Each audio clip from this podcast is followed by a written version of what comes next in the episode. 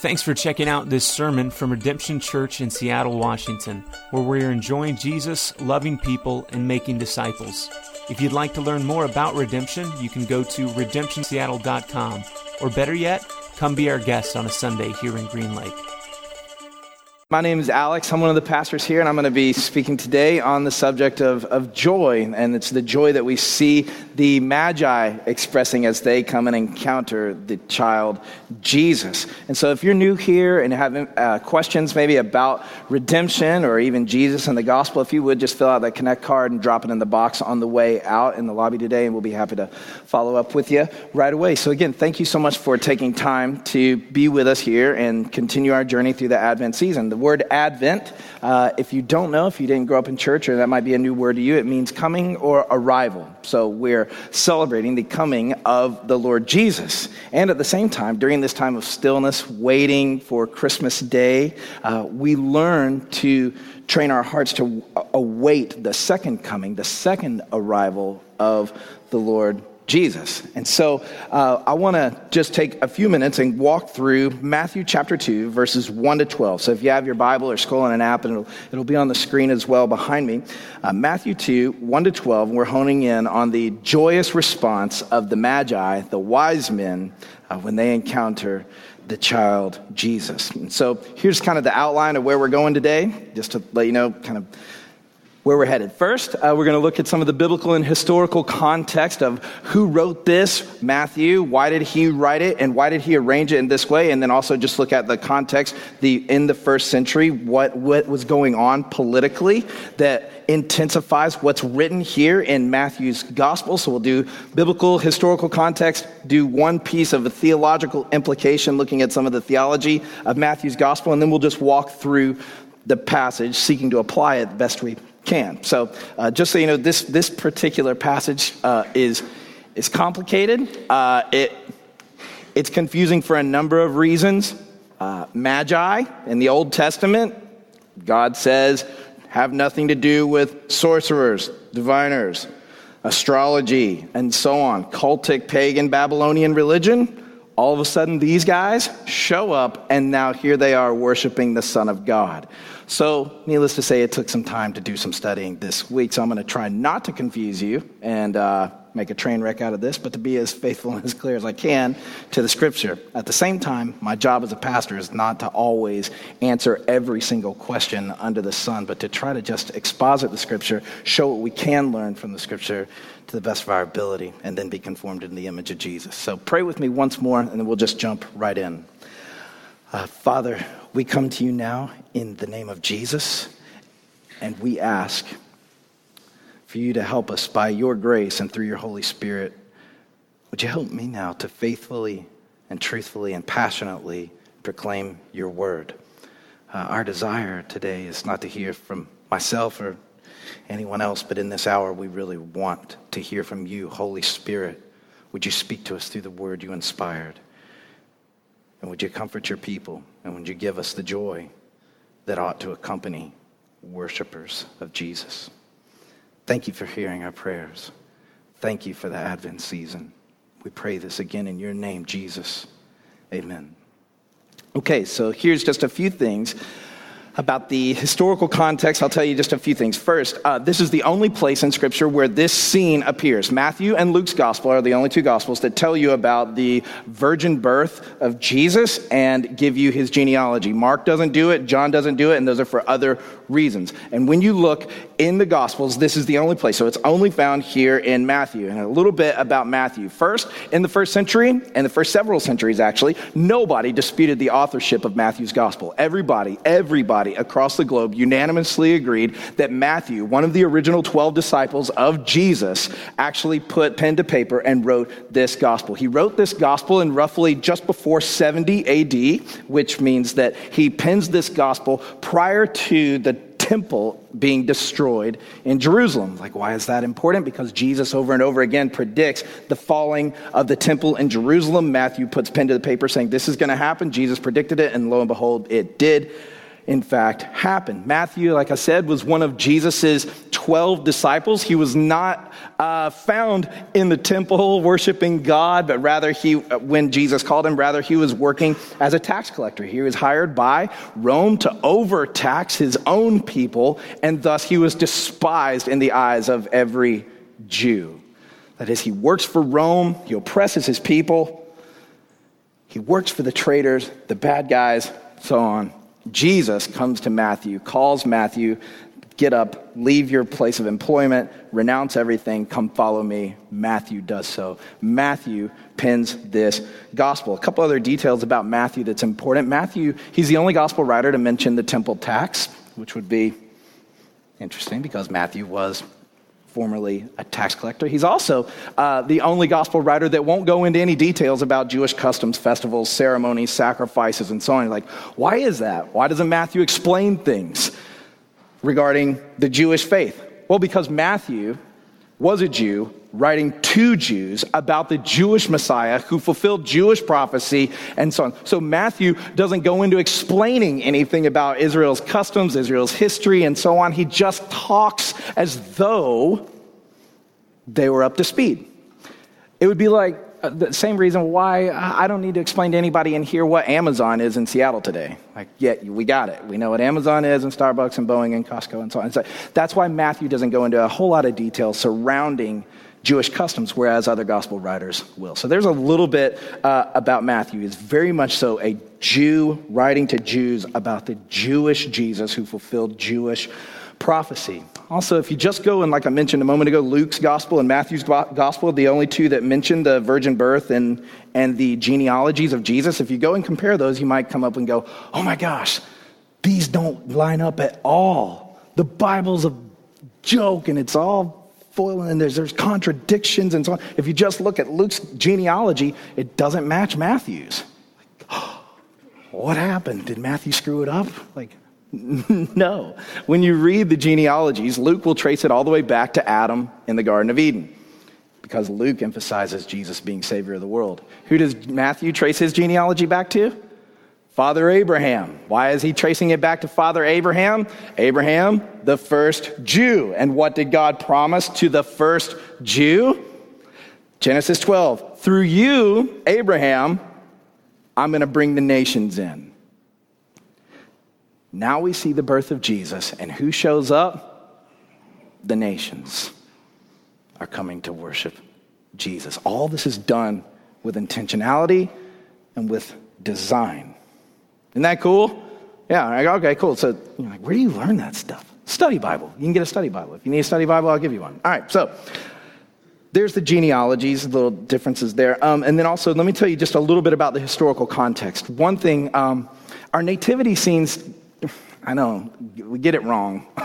um, they look great, but they're, they're just a little off. Here's what I mean your average nativity scene, you've got Jesus and Joseph and Mary. So far, so good. Animals, still good. Shepherds, great. Magi at the nativity scene, probably not.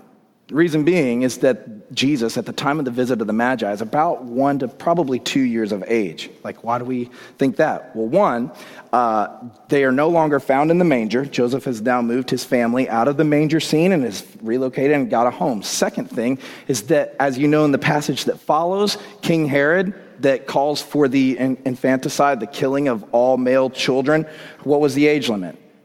Two and under. So the idea is that the king that had been born is probably at least two years of age. So these magi that have been traveling to see Jesus, they come from the land of Babylon, far off in the east, following a star. And they've probably been traveling, scholars speculate, upwards one to even two years following this star to find an encounter and express joy surrounding this birth of the king of the Jews. So let me tell you a tiny bit about Herod case you didn't know about the infanticide, this was completely uh, in, in, in conjunction with his character that preceded this, this awful event. Uh, so let me tell you a little about Herod. First, He was a Roman governor, and he was called king of the Jews. He was beneath Rome. He was not the emperor of Rome. He was, he was a king, though, over this particular province. Herod was king of the Jews. He was actually uh, in charge of the king of the Jews. He was held as king of the Jews from 37 BC to 4 years BC. In fact, there's so much about Herod in history. There's actually more written about King Herod historically than Julius Caesar or um, Alexander the Great, which is hard to believe, being that Alexander conquered the entire Roman Empire. But there's more actually written about Herod than anybody else. Pretty mind blowing. Herod uh, was a psychopath. And here's a few things you'll hear about this man. But before I tell you how crazy he was, I'll tell you how successful he was. One, he rebuilt the temple in Jerusalem after it was destroyed. Uh, and, uh, the first destruction of the temple was in 586 BC. But he rebuilt the temple. He founded Caesarea, where you see Jesus doing a lot of his ministry. He built that city. Uh, he did a whole facelift over the city of Jerusalem. He built the famous Hippodrome. If you've seen any old archaeological digs, Herod built this Hippodrome, this stadium, and he managed to keep peace between both Jerusalem and Rome, which is uh, wasn't common in ancient Rome, these two empires collided all the time. But he managed to do it, so he's quite successful. At the same time, his home life was completely a disaster. He had 10 wives, and there were many princes born to these wives, and all of these princes seemed to be scheming to take the throne from their father Herod. Uh, he had three of his sons put to death because they, he found out that they were conspiring to take him out and take the throne. So he had his own sons put to death. He had his favorite wife put to death. He had a couple of his mothers in laws put to death. Um, he invited a high priest down. There's one occasion where he invites this high priest down for a game of water polo. It gets out of hand, and, and Herod just drowned the guy in, in a water polo match. I mean, this guy was crazy, an absolute psychotic murderer. He killed cousins and uncles. Uh, Augustus even said about him, it'd be, you're better off being Herod's pig than his son. Going like, if you're in his family, you, the likelihood of you, lo- you losing your head is pretty high. So when you come on the scene and you now see this infanticide, this kill all children under the age of two, that's completely in, in his character to do something like that. So there's a little bit about Herod. In fact, right before Herod died, Herod knew, he knew that no one would mourn his death when he died. So what did Herod do? He got uh, hundreds of Jewish leaders brought into the hippodrome and executed them right before his death. Why? So that the city would be filled with tears on the day that Herod dies. He's that guy. Like, wow. Herod heard about a king of the Jews that was born. So there's a little bit of the historical context. A couple other things about Matthew you just got to know, and I can't go into any of it, but I'll just mention this. Matthew is over and over again teaching us that Jesus is the true Israel. Jesus is the newer and greater Moses. So I just compare Jesus and Moses very quickly. Moses goes up a mountain, comes down with what? The law. Five books. Moses comes down with the law. Jesus goes up a mountain, comes down with what? The new law. Jews and Moses wander for 40 years in the wilderness. Jesus suffers for 40 days in fasting. Moses is glowing after his encounter with God. Jesus is transfigured on the mountain. Uh, there's five books of the law, like I mentioned. Matthew has five teaching discourses, like on and on. Matthew's like being overtly Jewish. Like any Jewish reader would be like, oh my gosh, this is the new, truer, and greater Moses. And, and of course, at the end of the gospel, what do you have?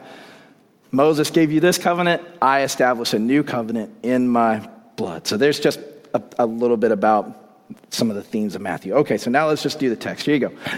Now, after Jesus was born in Bethlehem of Judea in the days of Herod the king, behold, wise men from the east came to Jerusalem. So uh, it says he's born in Bethlehem, but they go to Jerusalem. Like, what happened there? Are they wrong? Well, they were actually really close. Let me show you a map real quick. The maps are fun in the back of your Bible. So, right down here, in the southern kingdom of Judea, you'll see right here in the south, well, in the middle of the country, you've got Bethlehem, and just to the north uh, is Jerusalem. It's only about five miles. They've been journeying for thousands of miles across the, the empire, and they get here, and they're about five miles away from where Jesus was born. So, who are the wise men? Uh, we don't know exactly how many in our t- typical nativity scene because there's gold, frankincense, and myrrh. We tend to think oh, maybe there's one gift per guy, but we really don't know how many of these wise men are, and we, we don't know a whole lot about them. We don't know their names, we don't know about their families, but we do know that they're Babylonians. They're part of a cultic religion. They're into some form of astrology. They're following a star but they didn't grow up in Israel. They didn't have the promises of God, the covenants of God. They didn't have the law of God. They weren't, they, they were part of the outsiders, the Gentiles. These men show up unexpectedly saying, in Jerusalem, Where's he who's been born king of the Jews? For we saw his star when it rose and have come to worship him. So they arrive in the city of Jerusalem asking for the king of the Jews. And what drew them there? It was a star. And why would they do this? Well, one, a typical Babylonian religion, when they would see a new star or planet in the sky, they would tend to think something like somebody famous, somebody of influence, somebody of power has been born. This was part of their theological makeup. So there's one.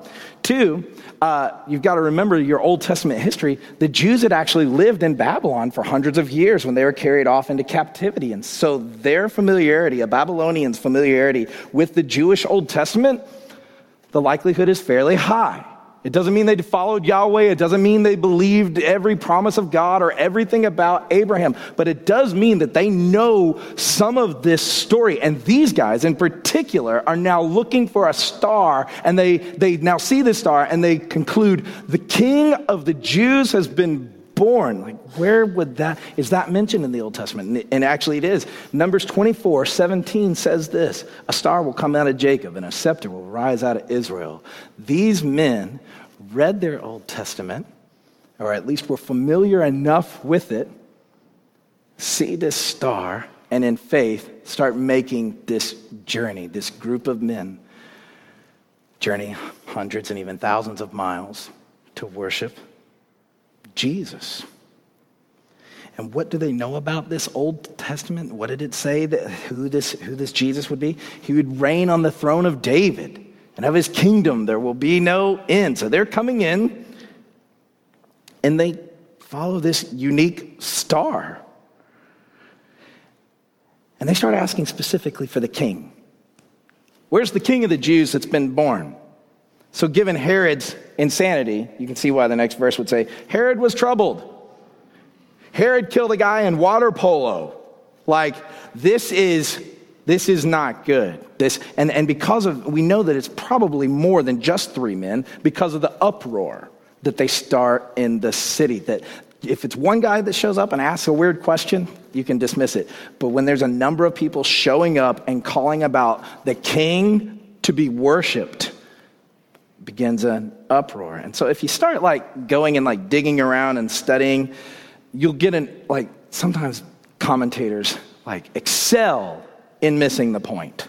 Like, it's, it's unbelievable. Maybe you've been to school and you've, you've seen this happen in your real life. Like, they get obsessed over a detail, and it will go on for page after page after page after page, going, well, there's this speculation and this. Way. So, what, what was the star? What was the star? Well, the star was uh, maybe it was a comet. And then they go into all the details. Well, no, that star couldn't have been there at this time, but maybe it, so maybe it was a comet, maybe it was a supernova, maybe it was a planet, planets aligning, like and on and on and on they go on about what star exactly was it. Listen, that was not the point to figure out precisely what star is in the sky. Rather, the point was to get to Jesus and to worship Jesus. Asking about what star is like asking, did the giraffe bump its head on the way under the ark? It's just like, I don't, that's not the point. That's just not the, it's just not the, not the thing. Worship is the point. So they show up they ask where the king is born. When Herod the king, Matthew, make sure you know he's the king in their minds. When Herod the king heard this, he was troubled, and all Jerusalem with him. Like all of Jerusalem? That's Matthew's way of usually speaking of Jewish leadership. So the Pharisees, the scribes, the Sadducees, and the chief priests, these are the people that tend to represent all of Jerusalem, is upset. And it wouldn't be too far of a stretch either to go, well, it could be on even the leadership of the religious community. It could just be everybody's upset because if Herod's upset, we're upset. If Herod gets upset, the whole city could go under, right? So the entire city is upset, or literally the word there is, is, is shaken up. And assembling the chief priests and the scribes of the people, he inquired where the Christ was to be born. So now Herod knows, the word Christ hasn't been used yet, but Herod knows the, about this Christ figure. When you and I hear the word Christ, we're 2,000 years removed from the Lord Jesus resurrecting and ascended. The word Christ to us has a very much so a spiritual meaning. We're part of the covenant of God. He fulfilled the Old Testament, right? He's the anointed Son of God, the Christ. But in the first century, the word Christ also carried with it connotations of being a political ruler who would come on the scene and establish a kingdom that would actually smash Rome. Herod's going, oh my gosh, who's been born? The Christ? He's the one that's going to do what? Put Rome back in its place and this king will reign. So Herod's asking, Where's this Christ to be born? And they told him. They open up their Old Testaments and they say from Micah 5, verse 2, they told him, In Bethlehem of Judea, for so it's written by the prophet. And you, O Bethlehem, and the land of Judah, are by no means least among the rulers of Judah. For from you shall come a ruler who will shepherd my people, Israel. So they tell him, here's what the Bible says. The Old Testament said he was going to be born in Bethlehem, and he was. And he was. Remember last week, we had the census that was called by, by, by uh, Quirinius, the census in which every man had to go and be registered in the hometown in which he grew up. Well, God rerouted the entire empire so that Jesus would be born precisely where the prophecy says. So he's born in Bethlehem. Now, if he would have asked who was to be born in Bethlehem, they would have read the rest of Micah chapter 5. But the, all they asked was, where?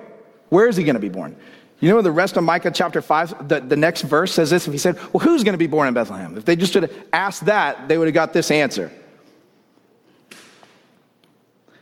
Out of you will come for me one who will be ruler over Israel, who, whose origins are from old, from ancient times. They would have clued in and gone, oh, the one that would be born in Israel, uh, though he has a birthday right here, he's from beyond. He's from eternity past. It's that you would have leaned into what you get in John's gospel.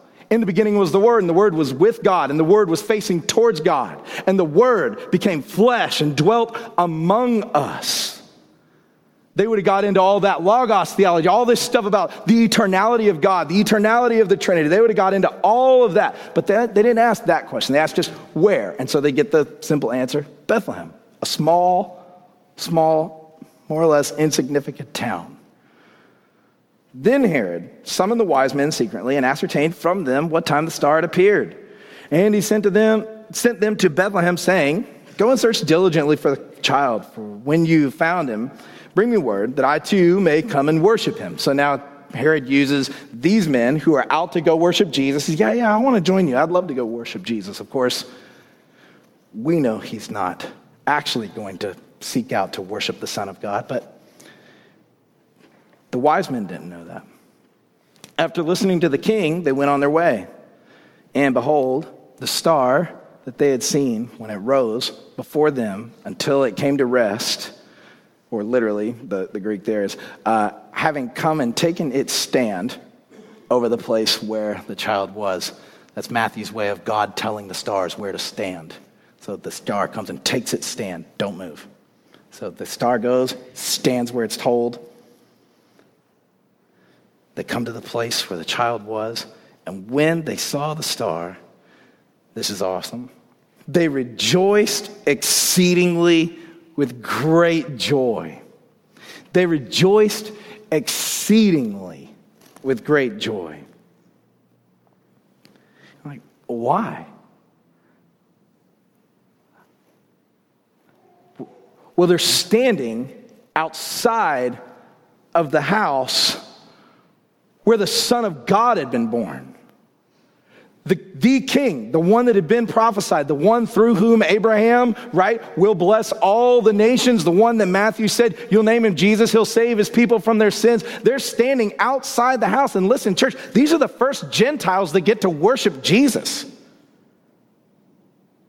Do you know how Gentiles got to worship Jesus in the Old Testament or worship God in the Old Testament? It wasn't like this. David said, You know, I was glad when they said unto me, Let us go into the house of the Lord. Why? Well, he's the King David. He can go anywhere he wants. There's no outer court, inner court, and, and so on into the Holy of Holies. No, no, no. Gentiles, you're on the way out, way back there, behind a screen, far removed, far reserved. These now pagan men, cultic astrologers coming from the east, they get to the residence, the very address, standing outside the front door, knowing inside the house is the very Son of God with his mother Mary, one to two years old, crawling around in the floor and they're overwhelmed with joy. And Matthew repeats it. They rejoiced exceedingly with great joy. It's like they, these, he's trying to communicate that these men felt an overwhelming happiness, an overwhelming satisfaction, an overwhelming sense of purpose and meaning and significance was all inside that house. We can't go inside the temple courts, but now all of a sudden we get to go beyond the temple court and we're going to go and behold the very temple of God. We're not just following a star anymore. There's the light of the world. We're not eating manna in the wilderness. We're, here's the bread of heaven that's come down. Here's the true vine. Here's the way, the truth, and the life. All these things that have been spoken of coming to this moment, these men are overwhelmed. The gospel's true. God wasn't lying when he said he was going to crush the serpent of the, of the, crush the head of the serpent. And he what, didn't lie to Abraham. He didn't lie to Moses or Noah or David or Solomon or any of the prophets that foretold the coming of Jesus. They read their Old Testament, they glean enough of it, they follow in faith, they're outside the door, and Jesus is inside. This is great news, great joy. They're going, God's not lying. He did send his son. The king has been born. Can you imagine being in that moment? dude, Gary's like, yeah, dude, yes, that moment outside the house. When here he is. I get to go in and I get to put my, I get to open my eyes. I'm going to open this door and I'm going to see Mary and Jesus. Wow, it's just unbelievable. And so they're overcome with this joy, this joyous response. What would elicit that kind of a joyous, celebratory response over a toddler? They must have known something about who that Savior would be. And so they're overcome with joy.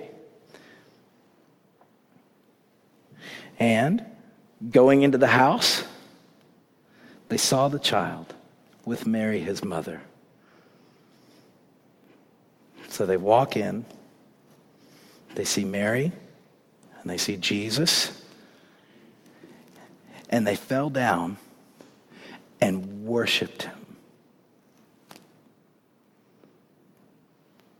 That's unbelievable. You've got maybe one, maybe two years old Jesus. And these astrologers, these men from Babylon have traveled thousands of miles. They're outside the house, jumping up and down. I mean, you've got to know. They didn't just stand there like, this is going to be kind of neat. This might be cool. I mean, you know, we're gonna, it's like you're standing outside and going to go see a new movie. Like, this, this could be cool. I read a good thing. Rotten Tomatoes had, you know, it got a 89, but I'm going to waste my $14 and try it anyway and see how, how it goes. They weren't doing that. They were jumping up and down. We've traveled. We're here. Exceeding joy. They come in the house, they see Jesus, and they're overwhelmed by the toddler Jesus. And they fall down in worship. Isn't this the best? These guys that were on the outside, these guys that were always getting smashed in the Old Testament, these guys that are so clearly not a part of the covenant of God, that deserve the just wrath of God, just like me, just like you. We're in Seattle. We didn't grow up obeying Moses, not eating pork and all that. Like, wait, what? But these men are now in the very presence of God's own Son, and they do what the angels do. They just drop. I mean, I know this looks ridiculous, and I don't care. Like, they drop prostrate on their face and they worship Jesus.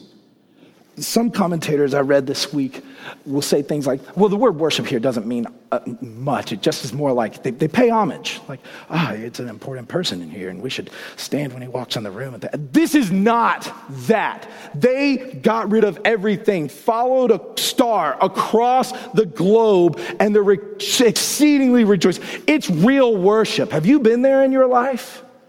with what real worship is, I'm not talking about just like an emotional experience. This is not emotional ism. Hillsong wasn't there or whatever to like play a great guitar lick. And that's not like bashing Hillsong. I actually like Hillsong. But like there, this wasn't one of these moments where it was all drummed up and everything just seemed like, yeah, Oh, they're walking a house with a two year old and they're overwhelmed knowing the truth about who this two year old is. And they bow down and they worship their hearts out. Have you done that? Like, do you know what that, that experience is like? To enjoy Jesus. It's part of why our church exists. Enjoying Jesus and loving people and making disciples those aren't just like quippy little tagline things. This is a right response. If we know who Jesus is, he'll stop at nothing to get to him. Because what we enjoy is another way of saying is what we worship. These men see toddler Jesus and they just fall down and they worship. Do you know that if you're not a Christian today, you can give your life to Jesus and you can follow in the steps of these Gentiles in worship. Do you know that today, as Christians, Gentiles here in Seattle, we're invited into that same heart posture toward Jesus to just enjoy Him for who He is and all that He's done? I mean, there's Jesus, a two year old, hasn't even lifted a finger hardly and he commands worship and he deserves worship just in and of who he is. How ought we respond after Calvary, after Easter Sunday, after his resurrection? We ought to be the people that enjoy and follow in step and go, Yeah, I'm here to enjoy Jesus too. Jesus is enjoyable. So they fell down, they worshiped him, and then, opening their treasures, they offered him gifts gold, frankincense, and myrrh. So watch this. In the, as, they, the, as they rise from worship of Jesus, by the way, they're, they're not worshiping Mary. They worship him. They worship Jesus. As they rise, their worship then translates very practically. It's emotional, it's physical, and it's even financial these wealthy magi, they present gifts of gold and frankincense and myrrh. They didn't come here to play games and play lip service and do all that. They, they then begin to give gifts to Jesus. And these, this gold and frankincense and myrrh, these were common travel, these were things that these men would have been traveling with. These are things that you would use in exchange over a long journey to pay for lodging and things like that. Gold, frankincense, and myrrh were, were more common. They're very, very expensive things, but it's it's a lot of cash, it's a lot of loot. And yet at the same time, it's something they would have used in their journey along the way. And you know, not coincidentally enough, but in the next scene, Jesus is now having to be smuggled out of his country as a refugee. Don't miss that Jesus was, in fact, a refugee. He was a refugee. He was a refugee. Please don't miss that. Jesus was smuggled out of his country, taken into, of all countries, where? Egypt, where his people were oppressed, where his people were murdered. And Jesus spent time in Egypt, smuggled there. How would they get there? Through gold and frankincense and myrrh. Mary and Joseph were not wealthy people. These gifts were now to be used in a way of preserving the life of the Savior. And then, of all things, probably unknown to these, probably unknown to these magi, is that those gifts prophesied the story of the whole gospel. Gold, the king was born. Incense burns for divinity. Myrrh, used in entombing Jesus' body. John chapter 19, verse 38. These men are giving to Jesus something that tells the entire gospel story. The king, the divine one, will die and triumph. They're telling the story through the very gifts that they lay at the feet of little Jesus. Worship demands everything. Worship is something that grips your heart. It is something that grips our emotions because it's gripped our minds and has convinced us that this is ultimate. Worship is something we physically do. We physically get up. We physically go somewhere. We physically say some things. We bow down. Sometimes we raise our hands. Sometimes we cry. Sometimes we shout. Sometimes we play songs. Some, physically, we physically worship our God. They do that together. And because it's worship, of course, giving was tied to that entire experience. Listen, Jesus, he owns the cattle on a thousand hills, even as a two year old. Jesus hardly needed anything in one sense. And yet, because of his humility, he brought himself so lowly that he himself became needy like we were and identified with the needy. And then calls us as his people to now turn and be generous to the needy because as often as you do it to the least of these, you did it to me. And so, if we find our joy in Him, we do what St. John tells us we don't find His commandments to be burdensome. You have a Savior that loves you, church. We do not serve a King Herod. Our King died on a cross. This King of the Jews had this stapled above his head as he hung for our sins. And he rose from the grave, not only as King of the Jews, but the King of us here today, and everyone who would come after him.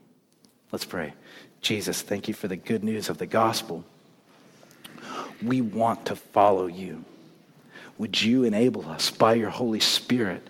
Would you give us the joy as the fuel in the tank to bring about a right response to who you are and to all that you've done? Thank you for dying for our sins. Thank you for rising from the grave. Thank you for teaching us how to live this life. Jesus, we revere you. We bow before you. We love you. Thank you for hearing our prayers today, and thank you for meeting our deepest needs. We pray this in your good name. Amen.